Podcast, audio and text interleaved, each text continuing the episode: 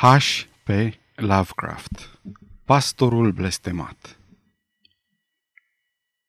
În mansardă m-a condus un bărbat grav cu privirea inteligentă, îmbrăcat sobru și purtând barbă căruntă. Mi-a spus următoarele.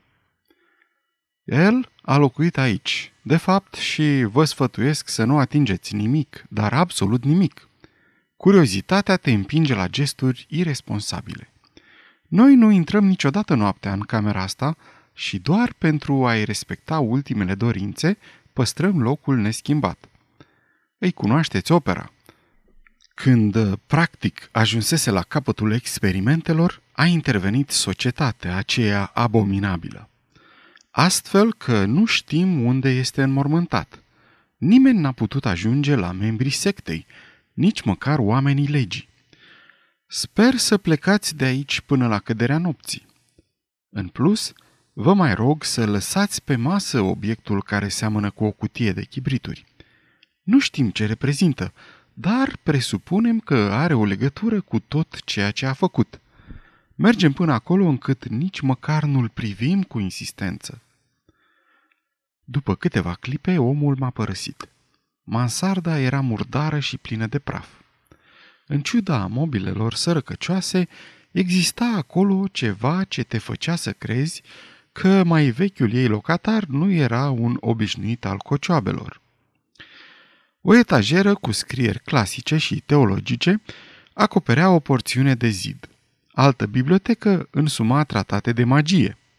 Paracelsus, Albert cel Mare și alte texte scrise într-un alfabet straniu pe care n-am reușit să-l descifrez. Camera avea și un dulap. Singura ieșire era trapa deschisă deasupra unei scări înguste. Ferestrele erau lucrate în ochi de bou, iar grinzile de stejar negrit trădau o mare vechime. Pe scurt, casa aparținea vechii lumi. Unde mă găseam? Fără îndoială, orașul acela nu era Londra. După mine era un mic port. Ciudatul obiect de pe masă mă fascina. Știam la ce folosește, am scos o lanternă electrică de buzunar sau ceva asemănător și, concentrat, am făcut câteva încercări. Lumina nu era albă, ci violet. Avea mai curând aspectul unei lucruri radioactive decât pe acela al luminii veritabile. Nu mă serveam de ea, în fond, ca de o lampă obișnuită. La urma urmelor, aveam o lampă electrică obișnuită într-un alt buzunar. Începea să se întunece, iar vechile acoperișuri și hornuri aveau o înfățișare stranie, văzute prin minuscula fereastră. Adunându-mi tot curajul, am fixat cu o carte pe masă micul obiect. Apoi am îndreptat asupra lui razele luminii violete – aceasta părea acum o ploaie de mici particule violet mai degrabă decât o rază continuă. Când lovea suprafața de sticlă din centrul curiosului obiect, se auzeau niște trosnete seci, precum al scânteilor ce străbat un tub cu vid. Suprafața de sticlă întunecată a emis o strălucire roz și o vagă siluetă albă părea să prindă contur în mijlocul ei. În momentul acela am constatat că nu mai eram singur în încăpere. Mi-am vârât proiectorul în buzunar. Dar noul venit n-a vorbit și n-am perceput vreun zgomot în minutele următoare. Totul arăta ca o pantomimă de năluci, ca și cum s-ar fi văzut de la mare distanță prin ceață, deși noul venit și însoțitorii săi erau totuși niște făpturi de talie mare – aflate simultan departe și aproape, ca într-o geometrie absurdă. Primul, un ins slab și negricios de înălțime mijlocie, era îmbrăcat într-un veșmânt preoțesc al bisericii anglicane. Avea vreo 30 de ani, tenul verzui și, în ciuda trăsăturilor plăcute, fruntea neobișnuit de înaltă. Părul negru îi era bine tuns, pieptănat cu grijă, și se răsese zdravăn, chiar dacă barba foarte închisă la culoare îi lăsa pe obraz o umbră albăstruie. Purta ochelari fără ramă, cu agățătoare de oțel. Nu se prea deosebea în fond de alți oameni ai bisericii anglicane pe care îi cunoșteam, dar avea fruntea mai înaltă, pielea mai întunecată, expresia mai inteligentă și era, de asemenea, în mod subtil, mai diabolic. Până să fi avut eu răgazul de a interveni, își și a zvârlise toate cărțile de magie în vatra aflată într-un cotlon al camerei, atât de ascunsă după coturile mansardei, încât nu o remarcasem. Flăcările consumară volumele într-un uluitor amestec de culori stranii și de mirosuri groaznice. Printre oamenii apăruți atunci, am remarcat unul care purta mantie și pantalon scurt de episcop. Toți lăsau impresia că îl urăsc și în același timp se și tem de primul sosit, iar acesta părea că încearcă același sentiment față de ei.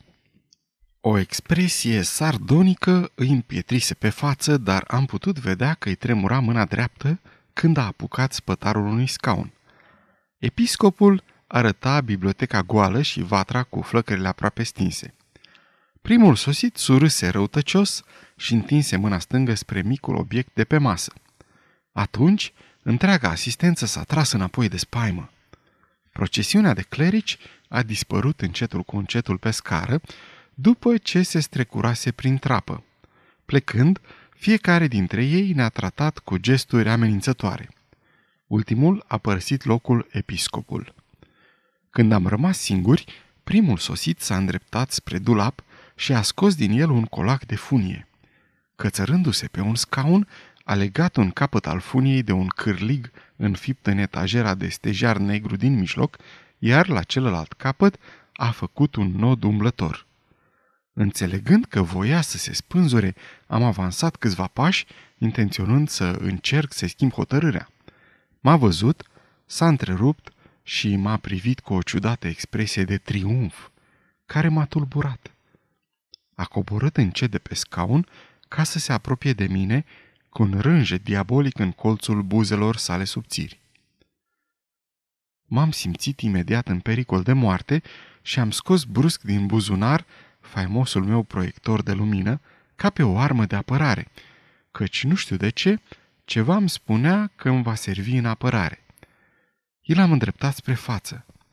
Trăsăturile lui îngălbenite luară o culoare violet, apoi deveniră roz. Satanica exultație s-a schimbat într-o groază cumplită. Bătând brutal aerul cu brațele, s-a tras înapoi potignit. Se afla nu departe de trapa deschisă. Am strigat ca să-l avertizez. Nu m-a auzit.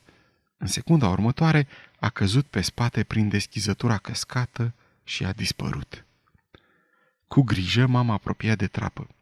Aplecându-mă peste scară, am constatat că jos nu se găsea niciun corp zdrobit.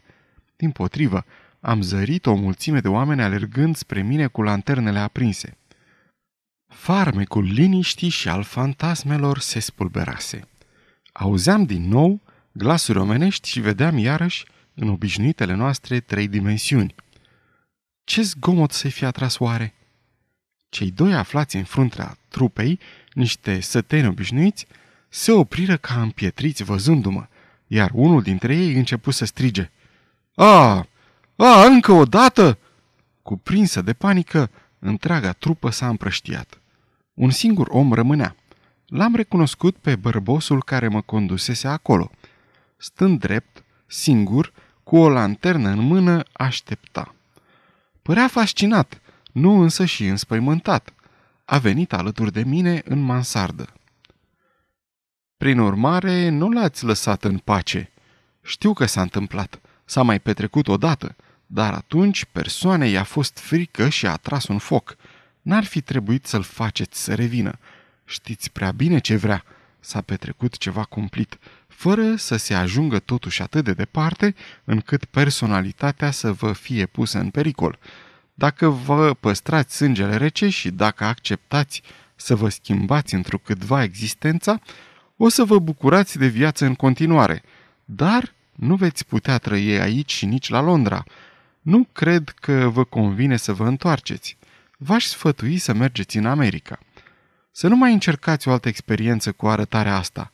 Nimic nu mai poate repara lucrurile. Din potrivă, le-ar înrăutăți. Nu v-ați descurcat tocmai rău, dar e cazul să plecați imediat și să stați deoparte. Mai degrabă mulțumiți cerului că totul s-a oprit aici. Mă străduiesc să vă vorbesc cât se poate de sincer. S-a produs o anumită schimbare în felul cum arătați. El face asta mereu, dar într-o altă țară v-ați putea obișnui. Veniți, e o oglindă în celălalt capăt al camerei. Chiar dacă nu-i ceva respingător, așteptați-vă la un șoc.